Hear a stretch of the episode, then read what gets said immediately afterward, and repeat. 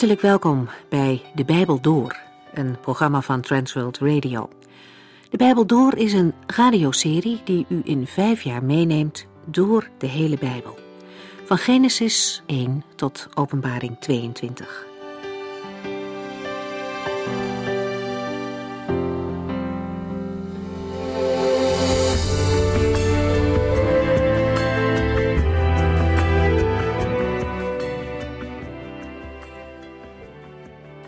Fijn dat u weer luistert. We zijn in de Bijbel door momenteel bezig met het leven van de profeet Elia. Na die geweldige geestelijke overwinning op de berg Karmel krijgt hij te maken met de bedreiging van Izebel. Ze was een fanatieke vrouw die op alle mogelijke manieren de knechten van de Heere vervolgde. Ze had veel invloed op haar man en bevorderde ook de afgodendienst in Israël. En als ze van haar man hoort wat er op de Karmel gebeurd is, wil ze Elia doden. Die tegenstand ontmoedigt de profeet. Hij vlucht voor zijn leven. Hij geeft de moed op. Elia wil alleen nog maar sterven. Dan bemoeit de Heere zich met hem. De profeet ziet het niet meer zitten. Hij heeft hulp nodig. De Heere laat zijn knecht niet alleen en praat met hem. Hij laat Elia eerst gewoon vertellen wat het probleem is, wat hij zo moeilijk vindt. Dat kunnen we onthouden. We mogen altijd beginnen om zelf ook onze moeite aan God te vertellen. Maar van mens tot mens kan het ook helpen om eerst eens rustig te luisteren naar de nood van een ander. Elia vertelt dat hij zich enorm heeft ingezet voor het werk van God, maar dat het allemaal niks uit lijkt te maken. Hij heeft het gevoel dat hij de enige is die God dient. En zelfs zijn leven loopt nu gevaar. Het lukt hem niet om over die situatie heen te kijken. De Heere antwoordt door in een zachte wind bij Elia te komen. Hij vraagt opnieuw wat er aan de hand is. En Elia legt zijn nood nog eens aan de Heere voor. God gaat niet met de profeet in discussie, maar geeft hem een nieuwe opdracht. Op die manier laat God zien dat Elia in zijn ogen niet als profeet heeft afgedaan. Wat Izebel ook zegt en van plan is, het leven van Elia is in de handen van God. Hij is ook de God die meer ziet dan een mens. Hij laat Elia weten dat er een groep mensen in Israël is die de Heere gehoorzaamt. God ziet overal en altijd de gelovige die trouw aan hem is.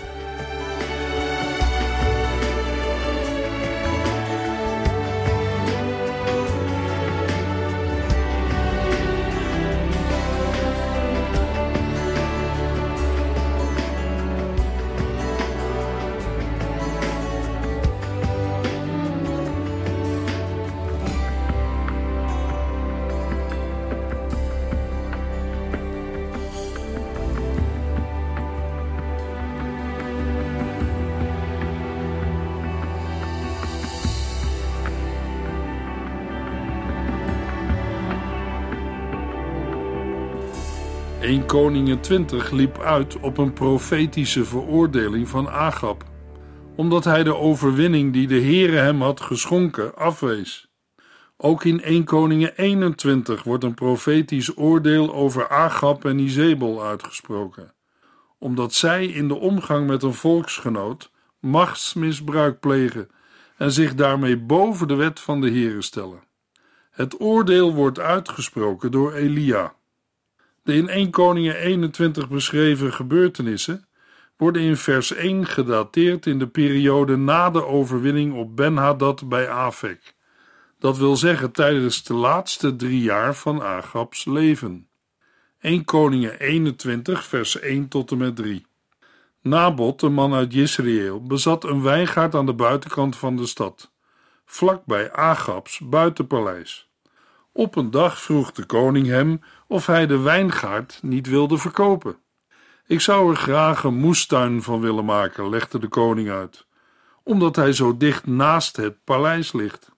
Hij bood aan met contant geld te betalen of, als Nabot dat liever had, hem een beter stuk grond in ruil te geven.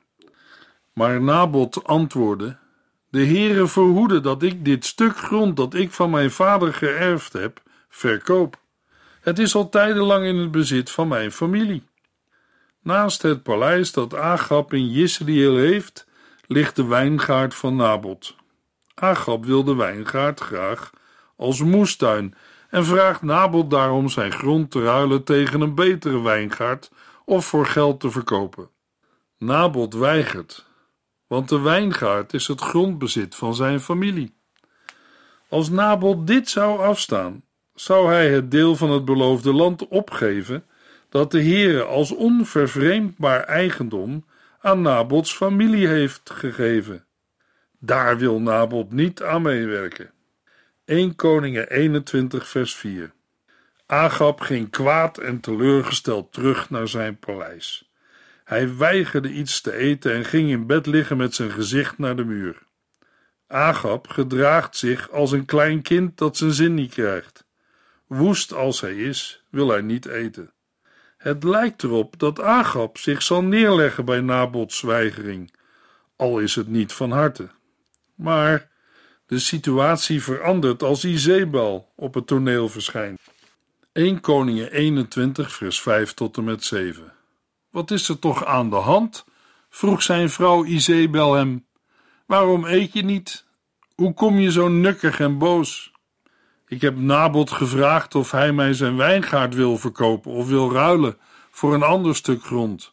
Maar hij weigert, vertelde Agab. Ben jij nu de koning van Israël of hoe zit dat? wilde Izebel van hem weten. Sta op, eet wat en maak je geen zorgen meer. Ik zal zorgen dat je Nabots wijngaard krijgt.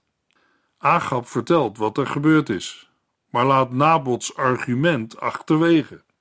Voor Izebel is Agabs reactie onbegrijpelijk. Hoe kan een eenvoudige burger nu de koning weerstaan? Zij zal ervoor zorgen dat Agab de wijngaard in bezit krijgt. Daarop schrijft Izebel brieven aan de gezagsdragers van Israël. In Agabs naam en verzegeld met zijn zegel. Zo krijgen de brieven een koninklijk gezag. In de brieven vraagt Izebel de leiders een vasten uit te roepen. Normaal gesproken is dit een verootmoediging voor de Heere om zijn gunst te zoeken in tijden van onheil of dreiging. Als het volk bijeenkomt, moet Nabot vooraan geplaatst worden op een ereplaats. Vervolgens moeten twee getuigen een verklaring tegen hem afleggen. Twee getuigen zijn nodig om de aanklacht rechtsgeldig te maken. Maar in dit geval gaat het om slechte mannen, die er niet voor terugdeinzen een leugenachtige verklaring af te leggen en zo Gods geboden overtreden. De aanklacht tegen Nabot luidt dat hij de Heere en de koning heeft gelasterd.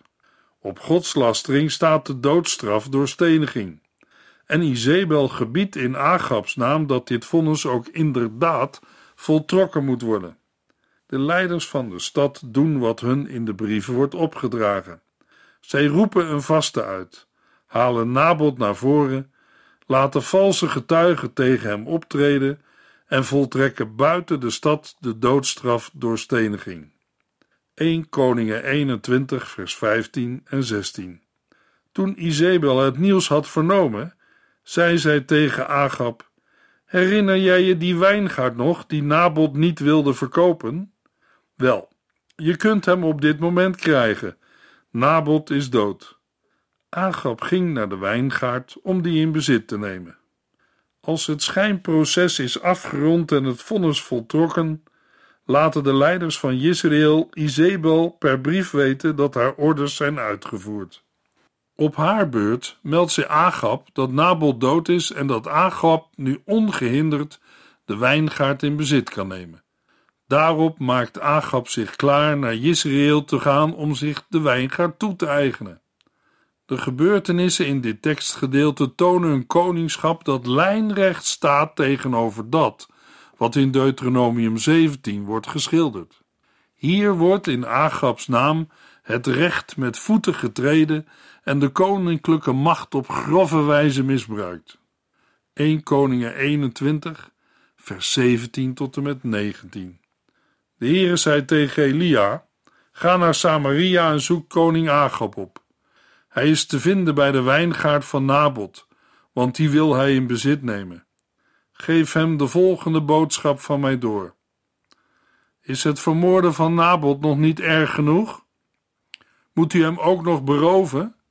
Omdat u dit hebt gedaan, zullen de honden uw bloed oplikken, net zoals zij Nabots bloed hebben opgelikt. Voor een rechtvaardig God kan onrecht niet blijven bestaan. Over Agab en Izebel wordt het oordeel uitgesproken. 1 Koningen 21 vers 21 tot en met 23 De Heere gaat een ramp over u brengen en zal u uitroeien. Geen van uw mannelijke nakomelingen, van hoog tot laag, zal het overleven. Hij gaat uw familie vernietigen, net zoals dat gebeurde met de families van koning Jerobiam en koning Bazan. U hebt zijn toorn opgewekt en heel Israël aangevoerd bij het zondigen. De Heer heeft ook gezegd dat de honden van Jezreel uw vrouw Izebel zullen verscheuren bij de stadsmuur. Als Agab Elia ziet, spreekt hij hem aan als mijn vijand. In woorden die herinneren aan eerdere oordeelsprofetieën, kondigt Elia het einde aan van Agabs koningschap. Ook Izebel zal het oordeel niet ontlopen. Niet eerder is er een koning geweest die het volk zo van de Heer heeft weggeleid als Agab. Agab heeft het verbond van de Heere met voeten getreden, door afgodendienst in te voeren en zich te voegen naar een levenswandel van de Kanaanieten. 1 Koningen 21 vers 27 Toen Agab deze profetieën hoorde, scheurde hij zijn kleren, trok vodden aan, vastte sliep in dezelfde vodden en liep rond als een toonbeeld van vernedering. Daarop besloot de Heer dat tijdens het leven van Agabs zoon deze ramp pas zou gebeuren. De slotverzen van 1 Koningen 21 tonen dat er bij de Heere altijd plaats is voor berouw. Het oordeel dat hij aanzegt is niet iets onvermijdelijks dat fatalistisch afgewacht moet worden. Bekeert een mens zich van zijn boze weg dan toont de Heere zich bereid het aangekondigde oordeel te herroepen of uit te stellen. 1 Koningen 22 vers 1 tot en met 5 Drie jaar lang werd er geen oorlog gevoerd tussen Syrië en Israël. Maar in het derde jaar, terwijl koning Jozefat van Juda koning Agab van Israël een bezoek bracht, zei Agab tegen zijn hovelingen Beseft u wel dat de Syriërs nog steeds onze stad Ramoth in Gilead bezet houden? En wij zitten hier stil zonder er iets aan te doen. Hij wendde zich tot Jozefat en vroeg hem: Wilt u met uw leger met mij mee optrekken om Ramoth in Gilead te heroveren? En koning Jozefat van Juda antwoordde direct: Maar natuurlijk, u en ik zijn broeders. Mijn hele leger en al mijn paarden staan tot uw beschikking. Maar, voegde hij eraan toe, we zouden het eerst aan de Heere moeten vragen. Dan weten we wat hij wil, wat we doen. De gebeurtenissen in 1 Koningen 22 vinden plaats drie jaar na het vorige conflict met de Syriërs. Jozefat, de koning van Juda, brengt een staatsbezoek aan Agab in Samaria. Voor Agab vormt het bezoek aanleiding Jozefat om hulp te vragen. Ramoth in Gilead is in Syrische handen en Israël heeft tot nu toe verzuimd de stad te heroveren. Agab vraagt Jozefat met hem mee te strijden te trekken. Jozefat wil dat wel, maar zonder woord van de Heere wil hij niet toezeggen Agab in de strijd te vergezellen. 1 Koningen 22 vers 6 tot en met 8 Koning Agab riep toen 400 profeten bij zich en vroeg hun: Zal ik Ramoth in Gilead aanvallen of niet? En zij antwoordden eenstemmig: Ja, ga uw gang maar. God zal u helpen de stad te veroveren. Maar Jozefat vroeg: Is er geen profeet van de Heer hier? Ik zou hem eigenlijk ook nog wel willen vragen. Ja, er is er wel een, antwoordde koning Agab, maar ik haat hem want hij komt nooit eens met goede profetieën. Hij heeft altijd wel iets onheilspellends te vertellen. Hij heet Micha en is de zoon van Jimla. Zo moet u niet praten, vond Jozefat. Jozefat is niet overtuigd van de unanieme uitspraak van de 400 profeten en vraagt of er nog een profeet van de Heer is. Jozefat staat erop dat Micha toch wordt geraadplicht. Agab kan niet anders dan zijn gast ter willen zijn. 1 Koningen 22 vers 9 Dus riep Agab een van zijn dienaren en beval hem snel Micha te halen.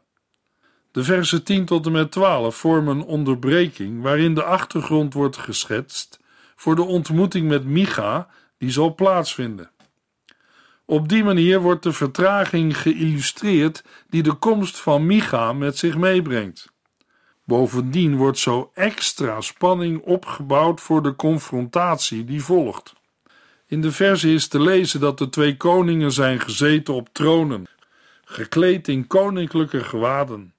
De tronen stonden op de dorsvloer bij de stadspoort van Samaria en voor hen stonden de 400 profeten. De overtuigingskracht van de profeten wordt nog onderstreept doordat Sitkia, de zoon van Kenaana, ijzeren horens heeft gemaakt om de boodschap te ondersteunen. De andere profeten vallen hem bij. Dan komt Micha, de zoon van Jimla. 1 Koningen 22 vers 13 en 14. De boodschapper die Micha ophaalde, zei onderweg tegen hem: De profeten hebben de koning zonder uitzondering een gunstig advies uitgebracht. Sluit u daarom bij hen aan en geef net als zij een gunstig advies. Maar Micha zei tegen hem: Ik zweer dat ik alleen dat zal zeggen wat de Heere mij opdraagt. Micha laat zich niet overhalen. Hij wil alleen zeggen wat de Heere hem opdraagt. 1 Koningen 22 vers 15 Toen hij was aangekomen, vroeg de koning hem: Micha, moeten wij Ramot in Gilead aanvallen of niet? Ga gerust uw gang, zei Micha hem, u zult een grote overwinning behalen, want de Heere zal ervoor zorgen dat u de stad verovert. Direct antwoordt Micha, zoals de boodschapper hem heeft geïnstrueerd. Maar Agab beseft op de een of andere manier dat Micha's woorden niet zijn gemeend. Hij zegt in vers 16: Hoe vaak moet ik u nog vertellen dat u alleen moet vertellen wat de Heer u opdraagt? Dan wordt Micha serieus en spreekt hij het woord van de Heer. 1 Koningen 22, vers 17 en 18. Micha zei: Ik zag alle Israëlieten verspreid op de bergen dwalen, als schapen zonder herder. En de Heere zei: Hun koning is dood, stuur hen naar huis. Zich naar Jozefat kerend, zei Agab klagend: Heb ik u niet gezegd dat het zo zou gaan? Hij brengt me nooit eens goed nieuws. Het is altijd slecht. Dan voegt Micha een gelijkenis toe. Een gelijkenis die een tegenstelling betekent. 1 Koningen 22, vers 19 tot en met 27. Micha sprak opnieuw en zei: Luister naar wat de Heere verder nog te zeggen heeft. Ik zag de Heere op een troon zitten en de hemelse legers stonden om hem heen. Toen zei de Heere: Wie zal Agab verleiden naar Ramoth in Gilead te trekken en daar te sterven?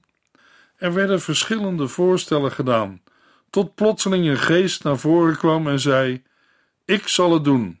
Hoe? vroeg de Heere. De geest antwoordde: Ik zal een liegende geest in de monden van al zijn profeten zijn. En de Heere zei: Zo zal het gebeuren. U zult erin slagen. Ga uw gang maar. Begrijpt u het niet? De Heere heeft een leugenachtige geest in de monden van al deze profeten gelegd. Maar het belangrijkste is dat de Heer heeft besloten een ramp over u te brengen. Sitkia, de zoon van Kenaana, liep naar Micha toe en gaf hem een klap in het gezicht. Sinds wanneer liet de geest van de Heere mij in de steek en sprak hij tegen u, wilde hij weten? En Micha antwoordde, daar komt u nog wel achter, als u zich op een dag in een kamer zult hebben verstopt. Toen gaf koning Agab bevel Micha gevangen te nemen. Breng hem naar Amon, de bestuurder van de stad, en naar zijn zoon Joas en zeg tegen hen: De koning zegt dat deze man moet worden opgesloten. Geef hem alleen water en brood, net genoeg om hem in leven te houden, tot ik in vrede terugkeer. Als u in vrede terugkeert, merkte Micha op, zal blijken dat de Heere niet door mij heeft gesproken. Hij draaide zich om naar al de mensen die daar stonden te luisteren en zei: Onthoud goed wat ik heb gezegd. En hoe ging het verder? De legers van Juda en Israël trokken naar Ramoth in Gilead. Wat de valse profeten hadden gezegd, werd opgevolgd. Agab gaat vermomd de strijd in. Kennelijk legt hij Micha's woorden niet helemaal naast zich neer, maar denkt op deze manier veilig te zijn. Op Agabs aanwijzing draagt Jozefat wel zijn koninklijke gewaad. De koning van Syrië geeft zijn leiders op de strijdwagens opdracht uitsluitend in gevecht te gaan met de koning van Israël. 1 Koningen 22, vers 32 en 33. Toen zij koning Jozefat zagen in zijn koninklijke gewaden, dachten zij: die moeten we hebben. Ze brachten hun wagens in aanvalspositie en gingen op hem af. Maar toen Jozefat om hulp schreeuwde en zij merkten dat hij niet de koning van Israël was, lieten ze hem met rust. Jozefat verloor bijna zijn leven, omdat Agab zich had vermomd.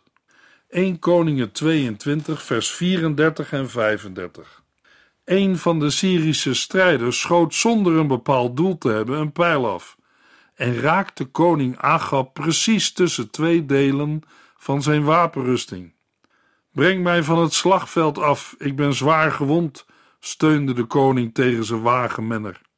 De strijd werd in de loop van de dag steeds heviger en koning Agab hield zich rechtop staande in zijn strijdwagen, terwijl het bloed uit zijn wond op de bodem van zijn wagen bleef druppelen. Tegen de avond bezweek hij tenslotte.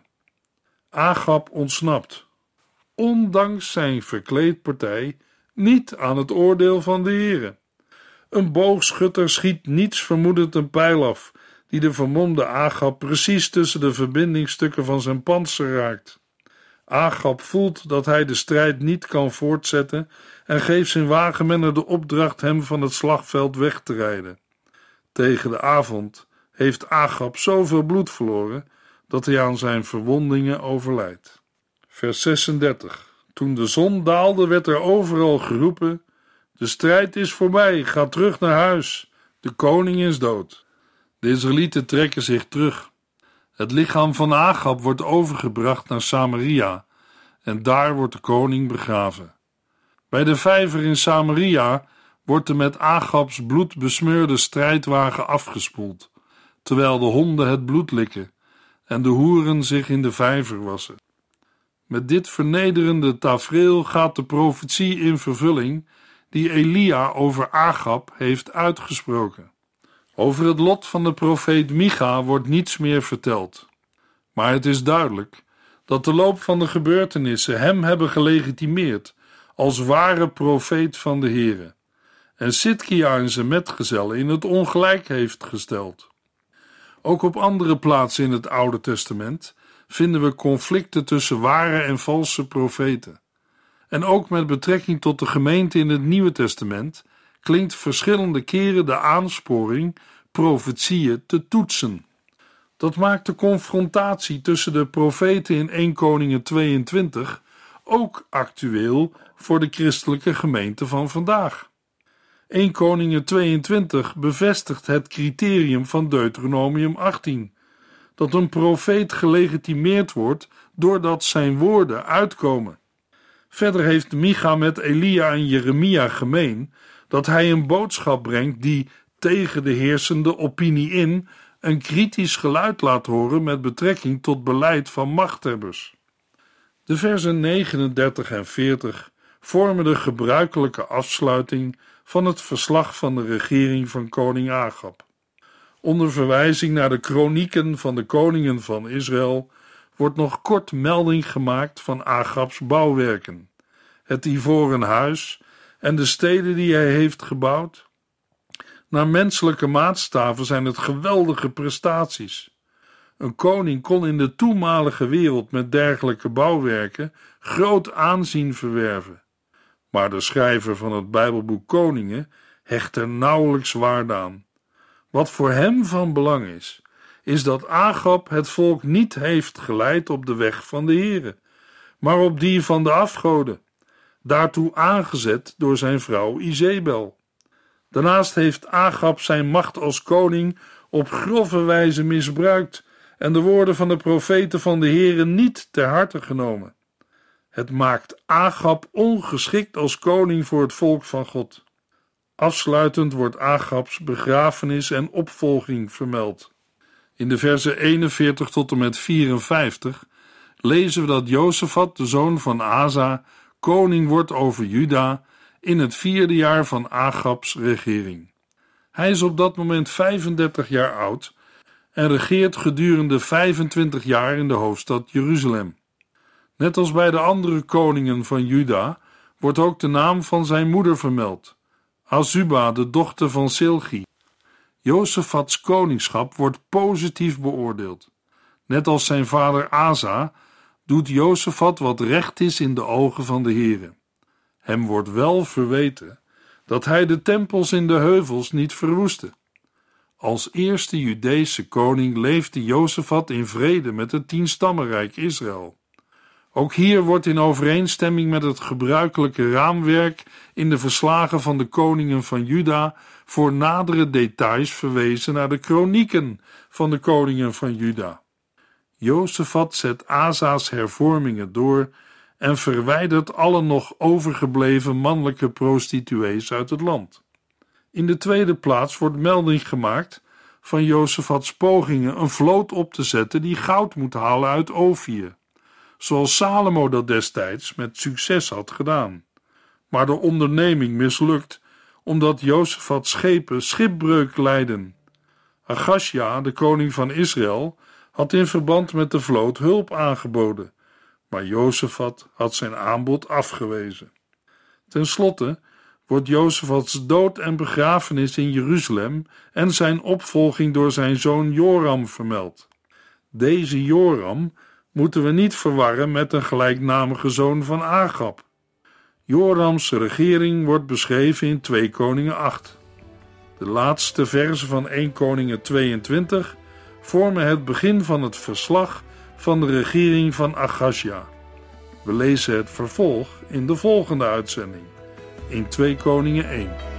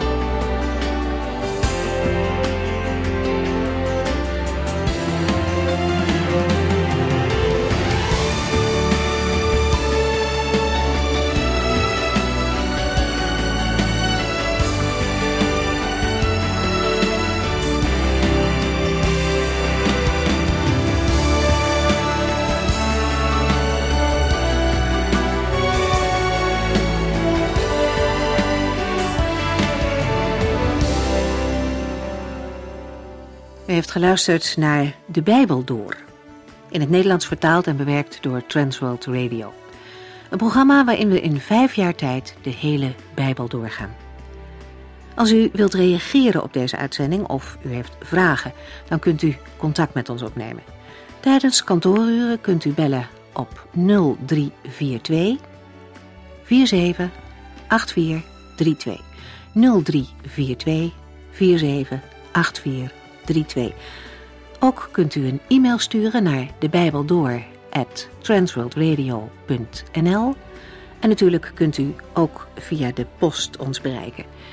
TWR, postbus 371, postcode 3770, AJ in Barneveld. Dit programma werd gepresenteerd door Cor Weda en Ike André. Techniek was in handen van Odin van Woerdekom. En wij allemaal bedanken u voor het luisteren. Graag tot de volgende keer.